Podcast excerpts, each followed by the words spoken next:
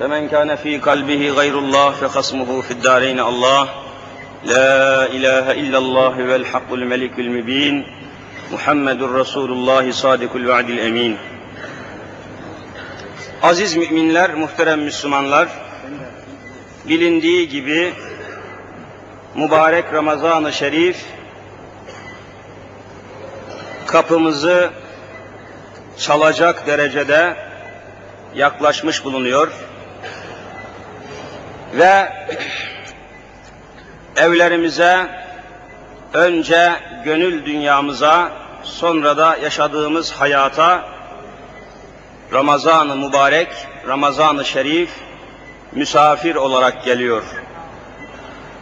Aramızda bu mukaddes misafirin, bu mübarek konuğun aramızda ne kadar kalacağını biliyorsunuz. Bazı seneler 29 gün kalır, bazı seneler 30 gün kalır. Öyle bir misafir ki kalacağı günler bellidir ve belirlidir. Öyle bir misafir ki Ramazan-ı Şerif doğrudan doğruya Hazreti Allah tarafından geliyor Celle Celaluhu. Öyle mukaddes ve muazzez bir misafirdir ki Ramazan doğrudan doğruya Allah'tan gelendir misafir. Öyle bir misafirdir ki Ramazan yalnız Müslümanlara misafir oluyor. Yalnız müminlerin misafiridir. Ramazan-ı Şerif'i karşılayacak olanlar yalnız Müslümanlardır. Ramazan-ı Şerif'e kalbini, bağrını, gönlünü açacak olanlar yalnız Müslümanlardır. Müslümanlar oruç tutmazlar. Müslümanlar Ramazan-ı Şerif'e değer vermezler. Müslüman olmayanlar Ramazan-ı Şerif'e değer vermezler. Müslüman olmayanlar kesinlikle alaka duymazlar. Müslüman olmayanlar oruç tutmazlar. Müslüman olmayanlar Ramazan'la hiçbir alakalı hususu ele avuca almazlar. Kulaklarını tıkarlar, gözlerini kapatırlar, gönüllerini kapatırlar. Ramazan ile uzaktan yakından ilgilenmezler gayrimüslimler. Demek ki Ramazan-ı Şerif Müslümanları ilgilendiriyor. Ramazan-ı Şerif Müslümanlara misafir oluyor. Ramazan-ı Şerif'i karşılamak Müslümanların işidir. Müslüman cemiyetlerin vazifesidir. Şimdi bu açıdan meseleye bakacağız ve Ramazan-ı Şerif'in takdimini, tarifini, tavsifini yine Kur'an-ı Mübin'den öğreneceğiz. Kur'an-ı Mübin'den öğreneceğiz. Biliyorsunuz Ramazan-ı Şerif'i Hazreti Allah Celle Celaluhu Kur'an-ı Azimüşşan'ında şöyle takdim ediyor. Bunları biliyorsunuz, hatırlansın diye söyleyip geçeceğim. Asıl mesele üzerine durmaya çalışacağım. Şehru Ramazanellezi unzile fihil Kur'an. Kur'an-ı Kerim'in Ramazan-ı Şerif'i takdim şekli üzerinde çok ciddi durmamız lazımdır. Allahu Teala Ramazan'ı bize tarif ederken şöyle tarif ediyor. Ramazan ayını oruç olarak tabii içinde ayrı ibadet var ama Ramazan'ı tanıtırken, Ramazan'ı tarif ederken Mevlamız Rabbimiz şehrü Ramazan, şehrü Ramazan, Ramazan ayı demektir. Şehir Arapça ay demek. Şuhur aylar manasına geliyor. Şehr-i Ramazanellezi unzile fihil Kur'an. Ramazan-ı Şerif içinde Kur'an-ı Kerim'in nazil olduğu mübarek bir aydır buyuruyor. Ramazan öyle bir aydır ki Kur'an-ı Kerim o ayda nazil olmuştur. Demek ki Allahu Teala Ramazan'ı Kur'an-ı Kerim'in nüzulüyle tanıtıyor bize. Kur'an-ı Kerim'in değeri, önemi, ehemmiyeti belirtilmek isteniyor. Ramazan-ı Şerif o kadar muazzam bir aydır ki ona o azameti veren, ona o büyüklüğü veren neymiş? Ünzile fihil Kur'an. Kur'an-ı Kerim'dir. Eğer Kur'an-ı Kerim olmasaydı, gelmeseydi ne Ramazan olacaktı, ne oruç olacaktı, ne Müslüman olacaktı, ne şu cami olacaktı, hiçbir şey olmayacaktı. Demek ki Ramazan-ı Şerif'i tanıtan, anlatan, gösteren, beyan eden e, asıl kaynak, asıl şeref menbaı doğrudan doğruya Hazreti Kur'an oluyor. Kur'an oluyor. Kur'an-ı Kerim'e hakkıyla değer vermeyen, veremeyen, Kur'an'ı bilmeyen, Kur'an'ı anlamayan, Kur'an'ı okuyamayan, Kur'an'ı yaşamayan bir milletin Ramazan-ı Şerif'e de değer vereceğini zannetmiyoruz. Ramazana kıymet veren, Ramazana hakikatini bildiren, Ramazan-ı Şerif'i değerlendiren, Ramazan-ı Şerif'i bize anlatan, öğreten biricik yegane kaynak Hazreti Kur'an oluyor. Şehru Ramazan ellezi ünzile fihil Kur'an. Ramazan ayı öyle bir aydır ki Kur'an-ı Kerim o Ramazan ayında gelmiş bulunuyor. Ramazan'ı tarif ederken Kur'an'a dayanılıyor. Kur'an sebebiyle, Kur'an yüzünden Ramazan anlatılmak isteniyor. O halde Kur'ansız Ramazan düşünmek mümkün değil. Kur'an olmadan Ramazan olmaz. Kur'an-ı Kerim'i kaldırdığınız an Ramazan-ı Şerif hemen kaybolur. Temel Kur'an'dır dikkat ederseniz. Bu hususu çok fazla bir şekilde ele almak lazım ve meseleyi bu açıdan değerlendirmek lazım. Kur'an-ı Kerim'i de tabi mevzu bahsettiğimiz zaman şurada gördüğümüz gibi sadece kılıfıyla, yaprağıyla, sayfasıyla, sadece cildinden, yaprağından, kılıfından ibaret kabul etmiyoruz. Kur'an'dan gaye içindeki Allah'ın hükümlerini kastediyoruz. Allah'ın hükümleri var bu Kur'an'da insanların nasıl yaşayacağını ifade eden ve insan hayatı için Allah'ın koyduğu kanunları, hükümleri haber veren bir kitap olduğu için ehemmiyet veriyoruz. Yoksa sadece okunan, sadece ölülere okunan, sadece geçmişlerimizin ruhlarına okunan, ondan başka bir şeye yaramayan bir kitap gibi telakki etmek, Kur'an'ı inkar etmek demek olur. Mesele son derece ciddidir. Şimdi Ramazan-ı Şerif'in tabi hemen müptedasında, iptidasında, başlangıcında bulunuyoruz. Ramazan-ı Şerif'le alakalı Müslüman cemaate ne söyleyelim diye düşündük vaiz arkadaşlar, hoca arkadaşlar düşündük. Müslümanlara Ramazan'la alakalı ne söyleyelim?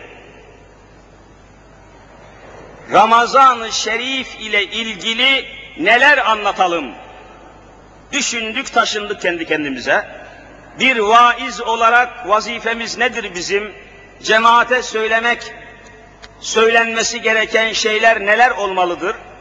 Hangi hususları söyleyelim, neler söyleyelim, bunları enine boyuna düşündük. Akşam kendi kendime ben de bir hayli düşündüm. Şimdi gideceğim Eminönü Yeni Cami'de yüzlerce, binlerce Müslüman Ramazan'ın evvelindeki bu mübarek cuma gününde vaaz dinlemek için toplanmış olan bu Müslümanlara acaba ne söyleyelim? Ne anlatalım, hangi hususları söyleyelim diye epeyce düşünmüş ve kendi kendime bir takım planlar çizmiş oldum. Ne söyleyelim?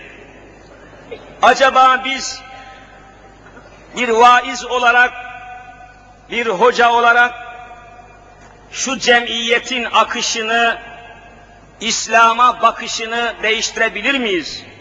Kötülüklerin önüne geçebilir miyiz? Biz tek başımıza cemiyetin ıslahına muktedir olabilir miyiz? Oruç tutmayanların karşısında tavrımız ve tarzımız ne olmalıdır? Açık saçık gezen kadınlar karşısında halimiz, yolumuz ne olmalıdır? Ve daha buna benzer bir sürü Allah'a karşı işlenen günahların karşısında tavrımız ve tutumumuz ne olmalıdır diye derin bir şekilde genişliğine, derinliğine düşündük, taşındık. Ve sonra şöyle bir karara vardım ben. Bir memleketteki din hocaları, Müslümanlara İslam'ı anlatan hocalar, ağızlarıyla kuş tutsalar, İslam'ın tamını ve tamamını millete anlatsalar bile, millet İslam'ı anlatılanlarla yaşama gücünü göstermesi kabil değildir. Bir kere bir memlekette yönetim, idare tarzı, idare tarzı eğer Kur'an'a karşı saygılı olmazsa, İslam'a karşı saygılı olmazsa, Allah'ın haram ettiği şeylere karşı aynen Kur'an gibi düşünmezse, İslam gibi düşünmezse, hocaların anlattığı şeyler askıda ve havada kalacaktır. Biraz sonra misal vereceğim. Buna gücümüz yetmeyecek insanları. Şimdi mesela Ramazan-ı Şerif geliyor göreceksiniz. İstanbul'a bakacaksınız. Caddesiyle, sokağıyla, deniz kıyılarıyla, plajlarıyla, yazlıklarıyla, her şeyiyle bakacaksınız. Sanki İstanbul'a Ramazan-ı Şerif gelmemiş gibi hissedeceksiniz. Alabildiğine fuhuş, alabildiğine faiz, alabildiğine içki, alabildiğine kumar, alabildiğine cinayet, alabildiğine hastalık, alabildiğine üç kağıtçılık, kara borsacılık, bütün şehir istila etmiş bulunuyor. Böyle bir ortamda oruç gelmiş, Ramazan gelmiş, kimin farkı, kim farkına varacak? Hocaların şurada söylemiş olduğu üç beş kelime neyi değiştirecek, neyi halledecek? Yani Ramazan-ı Şerif'i haber veren Hazreti Kur'an tamamen yürürlükten kalkmış, hiçbir hukuki değeri kalmamış. Biz işlerimizi, alışverişimizi Kur'an'a göre yapmıyoruz ki, Yönetimimiz Kur'an-ı Kerim'e göre değil. Alışverişiniz Kur'an-ı Kerim'e göre değil. Çocuklarınızı okullarda okutuyorsunuz Kur'an-ı Kerim'e göre değil. Siz ve biz hiçbir şeyimizi Kur'an-ı Kerim'e göre ayarlayamıyoruz. Hani Kur'an-ı Kerim bu cemiyette ölü bir kitap haline getirilmiş. Yaşanmayan, tatbik edilmeyen, açılıp içindeki ahkama bakılmayan, sadece ölülere ve cenazelere okunan birer ölü kitap haline getirilmiş. Böyle bir ortamda oruç tutmuşsunuz ne olacak, tutmamışsınız ne olacak? Orucu size haber veren Kur'an'ın geçerliliği kalmamış. Hani Kur'an? Şu hayatımızda Kur'an-ı Kerim'in hükmü nedir? Biz Kur'an-ı Kerim'e göre mi evleniyoruz? Kur'an-ı Kerim'e göre mi alışveriş yapıyoruz? şu bankalar, faizler Kur'an-ı Kerim'e göre mi ayarlanıyor? Nerede? Hani Kur'an-ı Kerim? Şehru Ramazan ellezi ünzile fihil Kur'an içinde Kur'an-ı Kerim nazil olup geldiği için Ramazan-ı Şerif ehemmiyetlidir. Kadir gecesi de Kur'an-ı Kerim'den dolayı önemlidir. Eğer Kur'an-ı Kerim olmasaydı Ramazan olmayacaktı. Eğer Kur'an-ı Kerim olmasaydı vallahi Kadir gecesi olmayacaktı. Eğer Kur'an-ı Kerim olmasaydı Berat gecesi olmayacaktı. Hiçbir kandil olmayacaktı. Öyleyse her şeyden önce Kur'an-ı Kerim'e yönelmek ve Kur'an-ı Kerim'i hayatımızda yaşamak iktiza ediyor.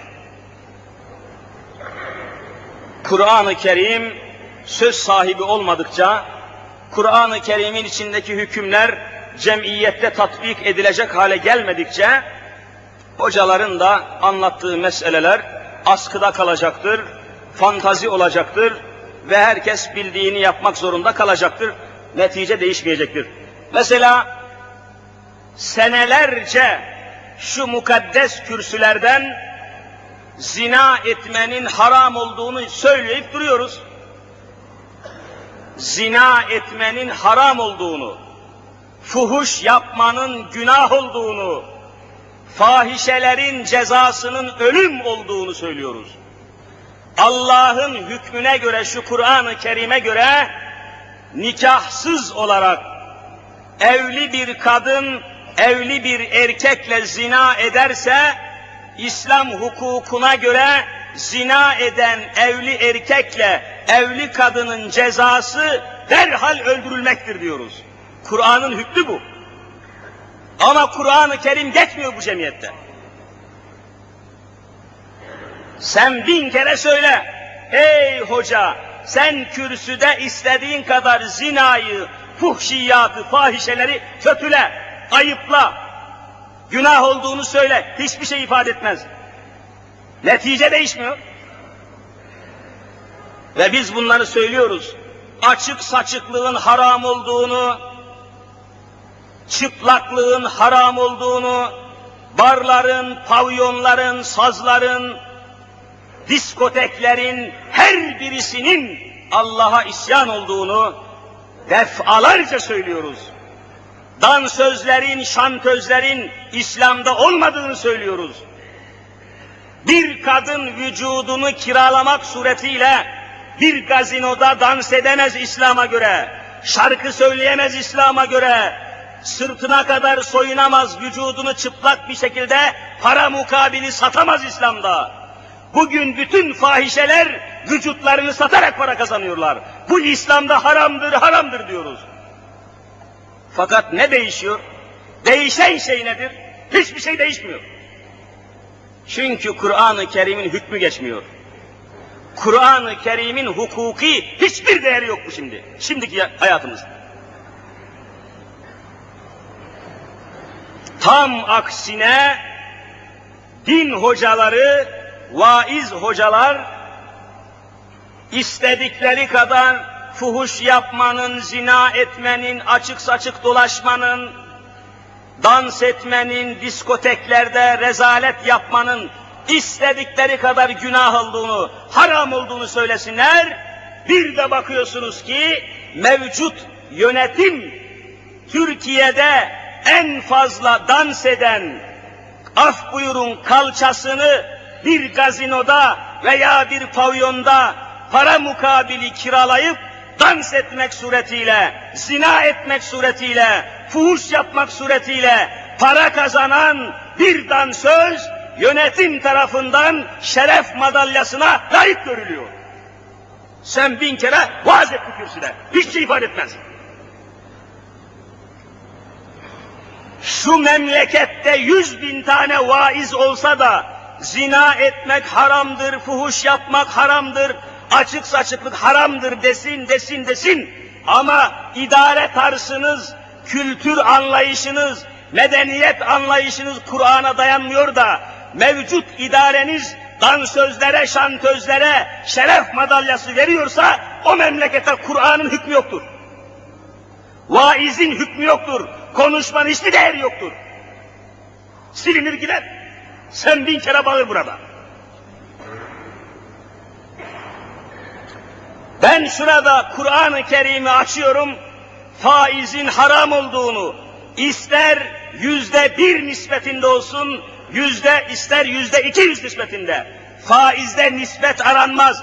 Faiz olduktan sonra faiz dört mezhebe göre, Kur'an'a göre tamamen haramdır diyorum. Allah! Haram olduğunu söylüyorum, ayet okuyorum, hüküm söylüyorum, hadis okuyorum, anlatıyorum ve bütün hocalar yüz binlercesi anlatsa anlatsa akşam gidiyorsunuz televizyonunuzun düğmesini çevirir çevirmez çıplak kadınlar tarafından son derece mikrofonik seslerle, makyajlı çehrelerle yüzlerce banka karşınızda devletin televizyonunda sizi faiz almaya, faiz vermeye teşvik ediyor. Ne çıktı vaizden şimdi? Vaiz neye yaradı? Yani bu şekilde ne Ramazan olur, ne oruç olur, ne Kur'an olur, ne hoca olur. Çatışıyor. Benim konuştuğum şeyler camide kalıyor, evinize gittiğiniz zaman televizyon, benim camide konuştuğum her şeyi lekeliyor, baltalıyor, kapatıyor. Bu memlekette İslam olmaz. Böyle bir memlekette oruç olmaz, Ramazan olmaz. Sokaklarda sürüsüyle çığlık çığlık zanilerin ve canilerin dolaştığı şehirde Ramazan olmaz. Ramazan hakikati yoktur.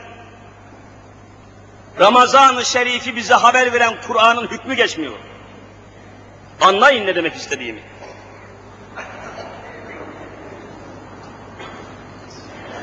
Bütün bunların, bu gerçeklerin ışığı altında Ramazan-ı Şerif'e girelim. Adam bir taraftan oruç tutmaya özeniyor, öbür taraftan beş vakit namazı bile kılmıyor.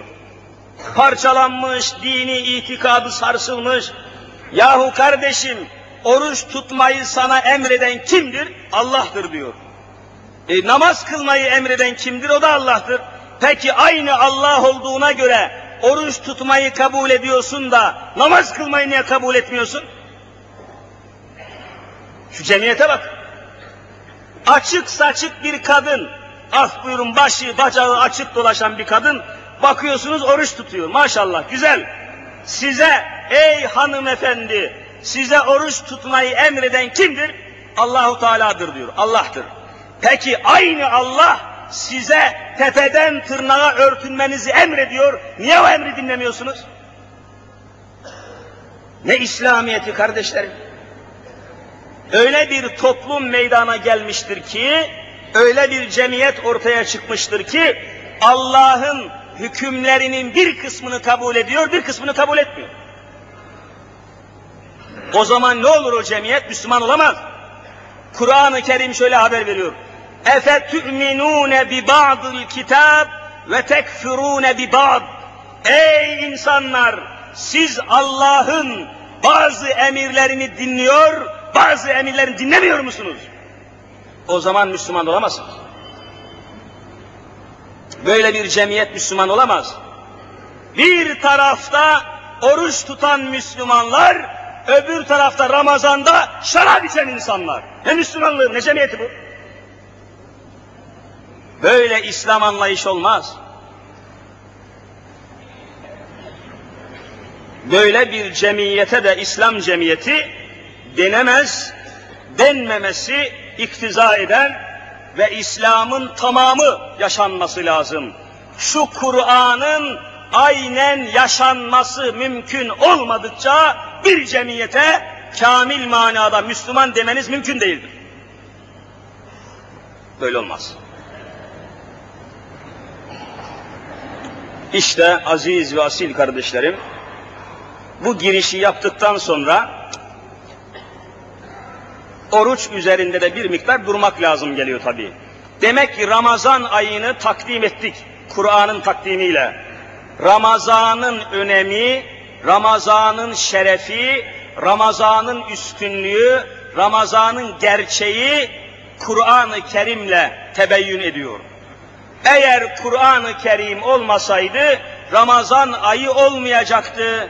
Demek ki bu işin kaynağı, aslı, esası Kur'an-ı Kerim oluyor. Kur'an. Ramazan ayındaki yapılan ibadete de oruç tutmak deniyor. Es-savmu veya es-siyamu Arapça. Savmu siyam yani oruç tutmak. Oruç tutmanın şekil bakımından ne olduğunu biliyorsunuz. Şekil bakımından oruç tutmak herkes tarafından bilinir. Dini kaynaklarda oruç tutmanın tarifini şöyle arz ediyor alimlerimiz. Es-savmu fi şeriatı.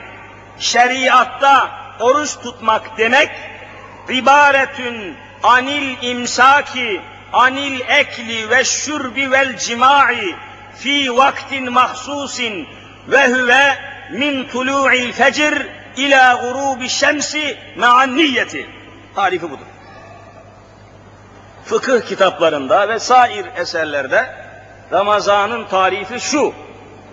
Şeriatta oruç tutmak demek, bir Müslümanın yemekten, içmekten ve cinsi alakalardan Ramazan günlerine mahsus günlerde elini eteğini çekmesi ve kendisini tutması demektir. Ve huve oruç min tulu'il fecir.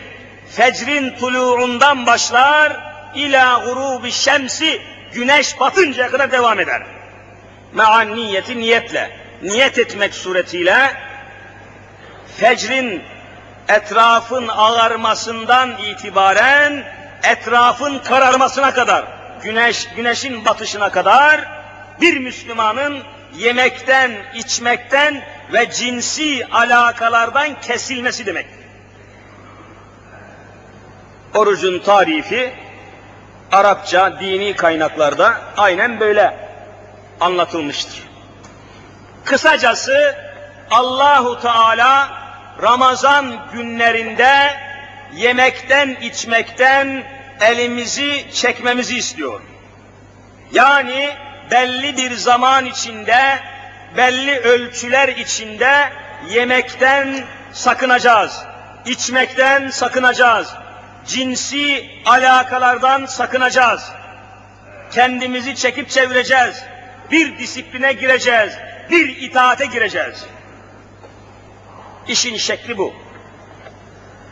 Fakat bunun hakikati ne? Bunun manası ne acaba? Neden Cenab-ı Hak bizi yemekten içmekten kesiyor? Neden bize yemeyin içmeyin diyor? Ramazana mahsus. Başka zamanlarda yiyin için diyor da Ramazan'dan için yemeyin diyor, içmeyin diyor. İftar vaktine kadar. İşte bu suallerin cevabı Ramazan orucunun hikmetini ortaya koyuyor. Gayesini, oruç tutmaktan gaye nedir?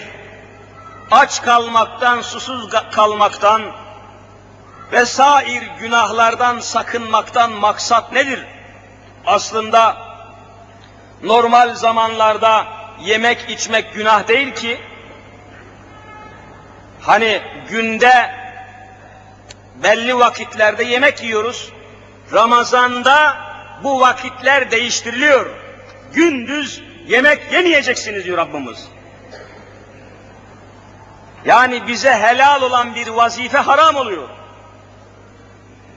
Ramazan günlerinde imsak vaktinden iftar vaktine kadar meşru bir mazereti olmayan bir Müslümanın yemek yemesi haramdır.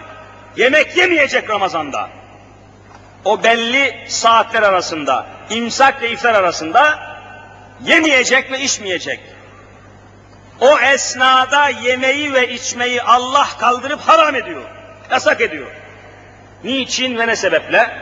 Bunları da bilmeden oruca kalkmanın, oruç tutmanın şekilden ibaret olduğunu, şeklin de fazla önemi olmayıp işin hakikatinin önemi olduğunu bilmemiz lazım. O halde bu nokta üzerinde biraz duralım. Bu nokta üzerinde biraz meseleyi genişletelim. Bu nükteyi oruç tutmaktaki maksadı ve gayeyi oruçla alakalı hükmü ifade eden ayet-i kerimenin sonundaki iki kelime ifade ediyor. Arz edeceğim. Estaizu billah. Ya eyyühellezine amenu. Ey müminler ve Müslümanlar. Kütibe aleykümüs sıyam. Allah sizin üzerinize oruç tutmayı farz kıldı. Oruç size farz oldu. Kema kütibe alellezine min kablikum. Sizden evvelki peygamberlere ve o peygamberlere tabi olan ümmetlere oruç tutmak farz olduğu gibi size de farz oldu. Ey ümmeti Muhammed siz de oruç tutmakla mükellefsiniz. Ayet. Bu ayet-i kerime Bakara suresinin 183 numaralı ayetinde geçiyor. Bunu mutlaka bilmeniz lazım. Hani şimdi oruç tutmak farzdır diyoruz. Oruç tutmak Müslümanlara farzdır, borçtur, vazifedir. Müslümanlara oruç tutmayı farz kılan ayet Kur'an'ın neresindedir diye sorulsa bilmiyorsanız eksik, eksiğiniz var demek. Her Müslüman bilecek ki Ramazan orucunun farz olduğunu haber veren ayet Bakara suresinin 183 numaralı ayetinde geçiyor. Bunu bilmemiz lazım. Kur'an'ımızın bize Ramazan orucunun farz olduğunu haber veren ayetini bileceksiniz. Yerini, sayfasının numarasını bilmek lazım. Orucun farz olduğunu bildiren ayet. Kema kütibe alellezine min kablikum sizden evvel gelmiş ve geçmiş peygamberlere ve ümmetlere oruç tutmak nasıl farz olduysa size de aynen oruç tutmak farz olmuştur diyor ayet. Ve ayetin sonunda iki kelime var. لَعَلَّكُمْ تَتَّكُونَ Oruç tutmalısınız ki Allah'a karşı gelmekten korunasınız. Günah işlemekten sakınasınız. Demek ki oruç ibadeti bizi günah işlemekten sakındırmak içindir. Nefsimize aldanmamak içindir. Günahlara, isyanlara dalmamak içindir. Haramlara kapılmamak içindir. Rezaletlere girmemek içindir. Bütün ibadetlerin maksadı öyle olduğu gibi Ramazan orucunun da maksadı budur. Bu maksat tecelli etmiyorsa Ramazan orucunun hakikati yok demektir. Bir cemiyette, bir cemiyetin idare tarzında günahlar, isyanlar, rezaletler, diskotekler, gece kulüpleri, barlar, pavyonlar, faizler, fuhuşlar bizzat alkışlanıyor, tebrik ediliyorsa, teşvik ediliyorsa, yaygınlaşılıyorsa o memlekette tutulan oruçların hakikati yoktur demektir. Oruçlar, tutulan oruçlar lealleküm tettekun Müslümanları Allah'a karşı gelmekten korumak içindir. Bir koruma tedbiridir. Hıfzı sıha kaidesidir. Günahlara karşı bir kalkan, bir perde olsun diye Ramazan orucu Müslümanlara emredilmiştir. Ama Müslümanın yaşadığı hayat eğer İslam hayatı değilse, Müslümanın düzeni, Müslümanın nizamı, Müslümanın içtimai hayatı Kur'an'a dayanmıyorsa, tuttuğu orucun hiçbir hakikati kalmıyor. İstenilen neticeyi vermiyor oruç. Sadece oruç değil, kıldığı namazlar da netice vermiyor. Hacca gidiyor, hac netice vermiyor. Namaz kılıyor, namaz netice vermiyor. Oruç tutuyor, oruç netice vermiyor. Bir sonucu yok bu işin. Geçenlerde mesela, bilmem size de anlattım mı, bir dükkanda oturuyorduk geçenlerde.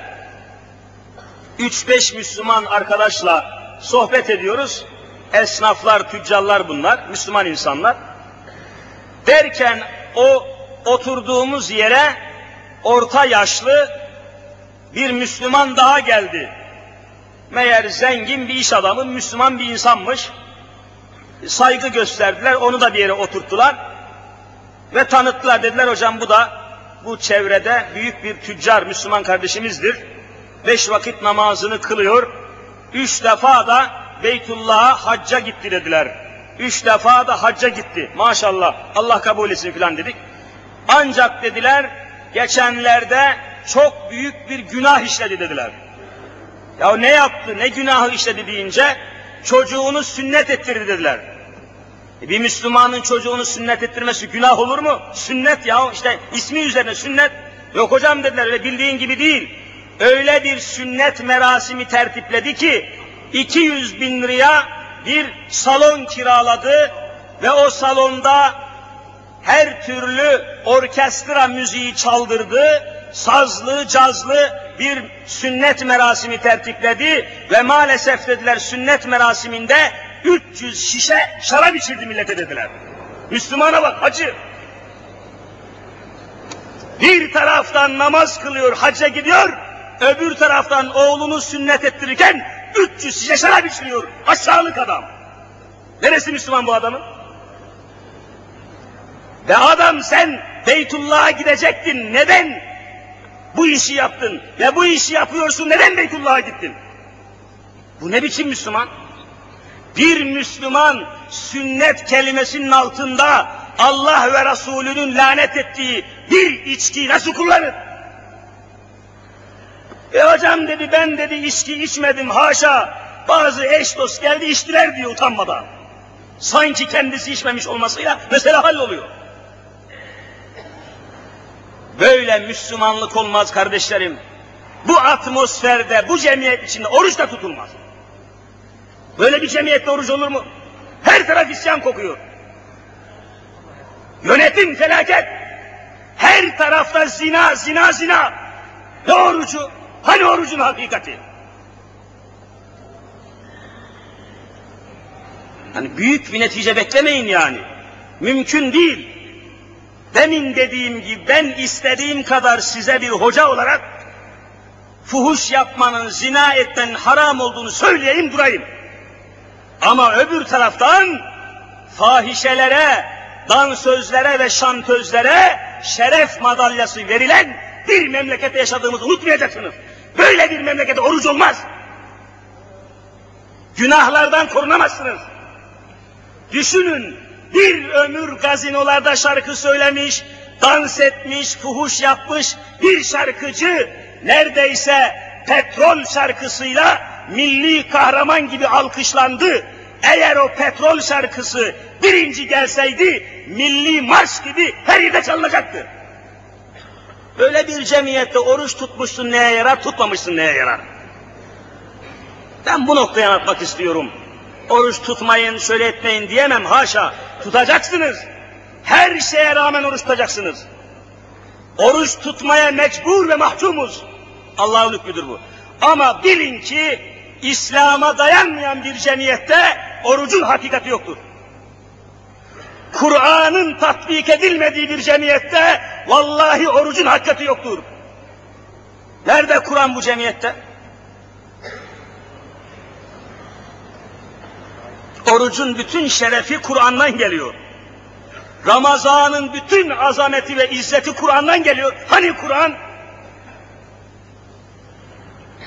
Öyle bir cemiyette yaşıyorsunuz ki, bu cemiyetin hukuki sistemi içerisinde bir kimse, bir cani, bir katil, bir kafir, şu Kur'an-ı Kerim'i Eminönü meydanında paramparça etse, ayaklarının altında şu Kur'an'ı çiğnese, tepelese, gidip de hiçbir hukuki merci yoktur ki dava edesiniz. Dava edecek bir bulamazsınız. Hani Kur'an? Hukuken Kur'an geçerli değildir diyorum. Ramazan-ı Şerif'in kıymetini ve kadrini bize haber veren Kur'an-ı Kerim'i hiçbir merciye karşı müdafaa edemezsiniz. Çinger gibi adam. Nitekim bir ömür Kur'an'a hakaret edilmiştir. Bir ömür Kur'an'a tasallut edilmiştir. Kim ne yapabilmiştir? Mesele bu açıdan ele alınmalı. Ramazan'ın hakikati budur. Teravih namazları ile süslenmiş Ramazan, mukabelelerle, Kur'an okumakla süslenmiş Ramazan. Fakat İslam'ın hakikati ve hayatı yok ki ortada. Şimdi mesela Kur'an-ı Kerim okunurken bile cinayet işlenecek.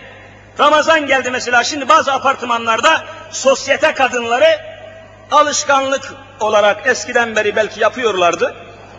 Bazı beylerin, beyefendilerin, fabrikatörlerin, efendim zenginlerin evlerinde Kur'an-ı Kerim okunacak. Belki bir alışkanlık eskiden beri vardı. Nasıl oluyor? Birkaçına ben kendim şahit oldum bir vesileyle. Kadınlar toplanıyor apartman dairesinde, kadınlar toplanıyor, ya köşkte, yalıda, villada, yazlıkta, o hanımefendiler diye kadınlar toplanıyor, bayanlar, yüzleri gözleri boyalı, kaşları kirpikleri cilalı, başları bacakları açık, 15-20 kadın bir araya toplanıyor, Hafız Efendi de gidiyor, o çıplak karıların ortasına oturup Kur'an-ı Kerim okuyor. Hani Kur'an okunurken bile günah işleniyor. Bu cemiyetin neresi Müslüman cemiyet? Kur'an'ın hükmü yaşanmıyor. Kur'an'ın ahkamı yaşanmıyor. Okunmuş ne değeri var bu Kur'an'ın? Yaşanmayan Kur'an okunmaması lazım. Bir Kur'an yaşanmıyorsa okunmasının hiçbir hükmü kalmıyor. Yaşanacak bu Kur'an. Kur'an'ın yasak ettiği her şey yasak olacak. Kur'an emrettiği her şey yapılacak. Nerede bu cemiyette?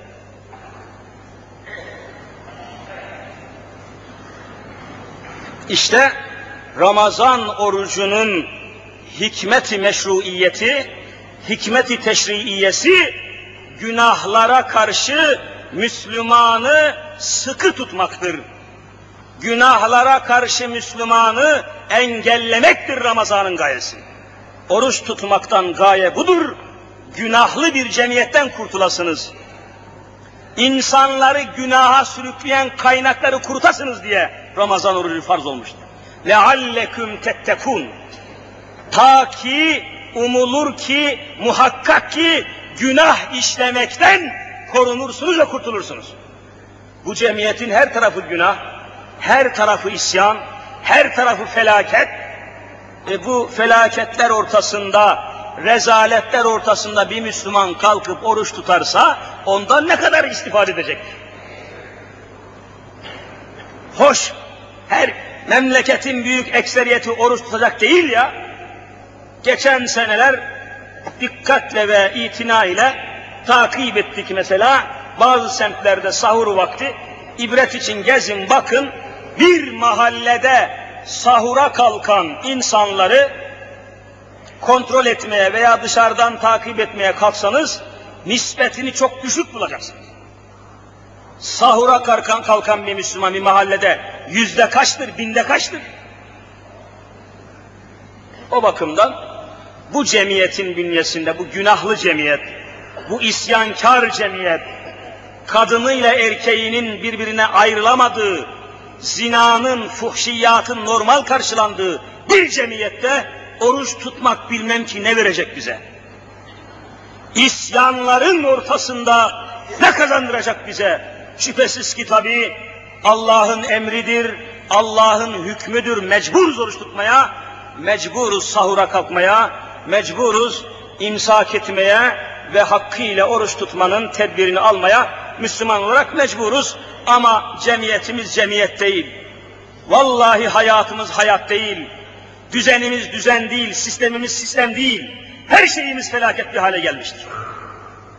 O bakımdan Ramazan orucunu telakki ederken, günahlara karşı kendimizi tevakki ederken, içinde bulunduğumuz şu şartları da unutmayalım ve gözden kaçırmayalım.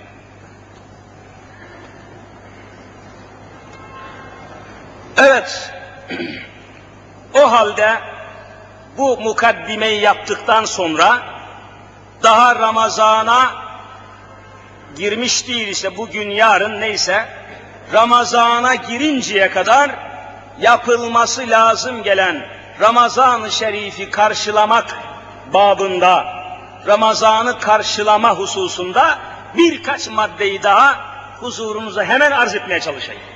Vakit azaldı çünkü.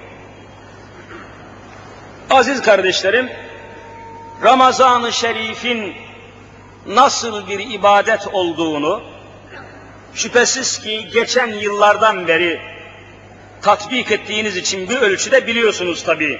Ramazan-ı Şerif bedeni bir ibadettir. Yani bedenle yapılan bir ibadettir. Mali bir ibadet değil zekat gibi, bedeni bir ibadet. Yani vücudumuzla, bedenimizle alakalı. Ve Müslüman olanlara farz. akil ve balik olanlara Allahu Teala farz kılmış bunu. Deli olanlara, erginlik çağına girmemiş olan çocuklara, mecnunlara ve buna benzer şartlar içerisinde Resulü Zişanımızın da tatbikatından gördüğümüz örnekleriyle Ramazan orucu hür olan, akil olan, balik olan, Müslüman olan insanlara Allah tarafından farz kılınmıştır. Yerine getireceğiz. Vazifemizdir, farizamızdır. Nasıl oruç tutulur, nasıl niyet edilir, ne, ne zaman oruç başlar, ne zaman oruç sona erer, kaç gündür orucu bozan şeyler nelerdir, orucu bozmayan şeyler nelerdir? Hani bir sürü sualler, meseleler var. Bunları şu kürsüden madde madde anlatsam bile kafanızda kalmayacaktır. Maddeler çünkü bir tane değil ki beş tane değil çok. O bakımdan şunu tavsiye edeceğim cemaatimize. Özellikle gittiğim her yerde de cemaatlere söylüyoruz, arkadaşlarımı da söyleyecekler. Ramazan orucuna kalkmadan, başlamadan önce hepimiz, hani bilen de bilmeyen de istisna hepimiz şu Ramazan-ı Şerif'i anlatan İslam İlmi Hali adındaki kitaplardan Ramazan orucuyla alakalı bölümü bir kere okuyalım. Hani ilmihal kitapları var, haberiniz var bunlardan. Ömer Nasuhi merhum hocamızın büyük İslam ilmi hali, Ali Fikri Yavuz Bey'in büyük İslam ilmi hali, Ahmet Hamdi Akseki merhumun İslam dini kitabı, Profesör Süleyman Ateş'in yazdığı İslam ilmi hali, çok sayıda kıymetli, muteber İslam ilmi hali kitapları var. Bu kitapların hepsinde de Ramazan'la alakalı bir bölüm var, bölüm. Ramazan orucuyla alakalı bir kısım, bir bölüm var, bir bahis var. Ramazana kalkmadan önce bugün ve yarın mutlaka evimizde veya iş yerimizde müsait olan bir yerde Ramazanla alakalı bu bölümü mutlaka okuyalım. Çok çok bir veya iki saat zamanımızı alacaktır. Fazla zaman almayacak. Okuyalım, baştan sona kadar gözden geçirelim. Ramazanın tarifi, farzı, vacibi, sünneti, çeşitleri nasıl tutulduğu kısaca kitaptan görmeye çalışalım. Kendimiz okuyamaz isek, okuyan bir kardeşimize okutalım, dinleyelim. Bu bölümü, orucu bozan şeyler, bozmayan şeyler, bozuk da kazası gereken şeyler, bozuk da hem kaza hem kefaret gereken şeyler, bu hususları ilmihal kitaplarından bir kere daha unuttuğumuz şeyler olabilir, bilmediğimiz şeyler olabilir, yanıldığımız hususlar olabilir. Kitaptan şöyle bir sefer gözden geçirirsek çok büyük faydasını göreceğiz ve hocaların anlatmasına bırakmadan anlatsa bile tamamını nakletmek imkanı olmayacaktır. Kendimiz bu kitaplardan Ramazan orucuyla alakalı bölümü bir kere okuyalım. Bunu rica edeceğim. Şurada beni dinleyen Müslüman kardeşlerimden Allah için rica ediyorum. İlmihal kitaplarından, elinizde ve evinizde bulunan kitaplardan Ramazan orucuyla alakalı kısmı baştan sona kadar bir kere okuyun. Bir kere okuyun. Hazırlığın birinci maddesi bu. İkinci maddesi tabi Ramazan orucunu evimizde sahur yemekleriyle, iftar yemekleriyle karşılayacağız. Ve devam edeceğiz. Önce sahurla başlayacağız. Yani Ramazana girerken sahur yemeğiyle giriyor. Mutlaka imkanını arayalım. Vaka bu sene geceler uzun değil. Gecelerimiz son derece kısa. Teravih namazını kılıp da camilerden dağılana kadar neredeyse saat yarımı bulacaktır yani. Gecenin 12'sini, yarımını veya birini bulacaktır. Çok zaman geçiyor. E ondan sonra da saat 3'te filan sahura kalkmanız gerekecek. Geceler çok kısa, günler çok uzun. Fakat ne olursa olsun mümkün mertebe evimizde sahura kalkmaya çalışalım. Az veya çok demeyelim, Allah ne verdiyse mutlaka gece sahura kalkmaya gayret edelim. Tabii evi olmayan, yeri olmayan, işçi olan, talebe olan, hani durumu müsait olmayanlar müstesna. Eviniz var, aileniz var, iyi kötü ocağınız var, üç beş parça yiyeceğiniz varsa neden sahura kalkmayasınız? Sahura kalkmanın büyük bir farkı var. Ramazan orucunu karşılıyorsunuz. Ona saygınızı ifade ediyorsunuz. Gece kalkıyorsunuz, uykunuzu kalk kaldırıyorsunuz. Evinizde bir canlılık, bir hareket, bir ibadet, bir gayret başlıyor. Ramazan'ı karşılamanın en büyük alameti gece sahura kalkmaktır. Bunu ihmal etmeyelim. Sahura kalkmaya çalışalım. Birer tane çalar saat alın. Çalar saat. Kalkamaz iseniz hemen yanı başınızda yastığınızın altına mı yanına mı yatağınızın kıyısına mı saatinizi kurun ve kalkın. Sahur yemeği, sahur saati son derece Allah'ın sevdiği ve bereket verdiği bir gecedir. Bir saat.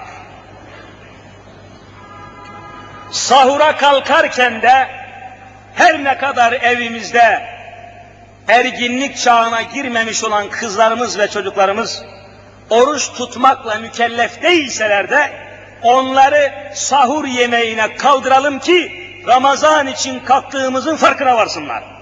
Öğrensinler. Alışsınlar. ısınsınlar, öğrensinler. Bunu ihmal etmeyin.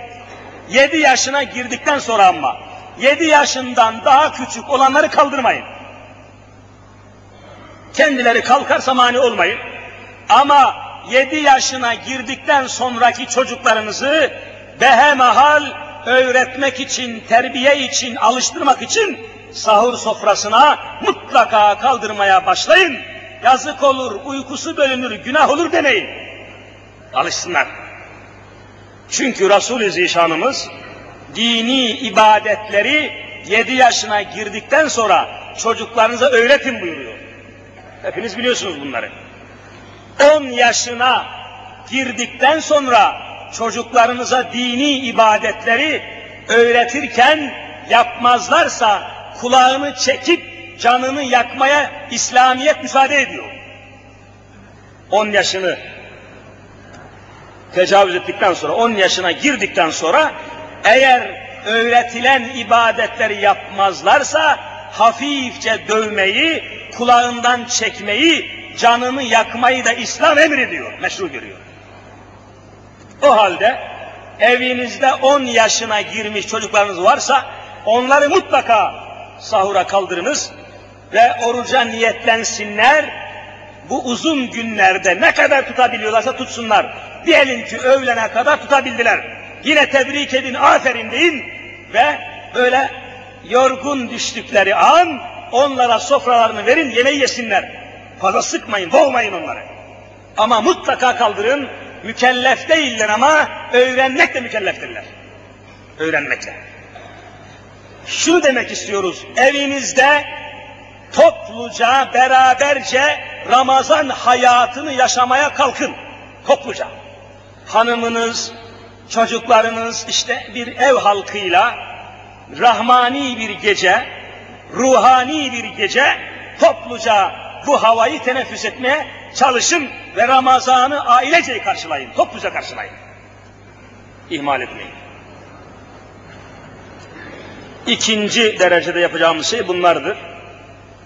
Üçüncü derecede aziz ve muhterem müminler bile bile kasten hiçbir özre, mazerete, zarurete dayanmadan Ramazan orucunu tutmayan insanlara karşı tavrınızı belli edin. Adam hiçbir şer'i mazerete dayanmadan Müslümanım dediği halde oruç tutmuyor. Hastalığı yok, herhangi bir yolculuğu yok, hiçbir mazereti yok. Adam bile bile orucu yiyor. Bu adamlara karşı da tavrınızı tespit edin. Böyle kimseleri ikaz edin, irşad edin, ihtar edin, anlatın, söyleyin. Siz onları aydınlatın, onlara hatırlatın, onlara gerekli sözleri söyleyin ve bekleyin. Hala oruç tutmamaya devam ederlerse onlarla bütün alakanızı kesin. Tavrınızı belirtin yani. Allah'a oruç tutarak ibadet edenlerle Allah'a oruç tutmayarak isyan eden adamlar arasında bir tercih yapacaksınız. Gayet tabii. Bütün bunlarla beraber Ramazan-ı Şerif'i imanen, ihtisaben, itikaden, ihtiramen hazırlayarak karşılamak suretiyle Ramazan-ı Şerif'e biiznillah girmeye çalışalım. Allah'ın lütuflarını görmeye devam edelim. Allahu Teala cümlemizi şimdiden muvaffak eylesin inşallah.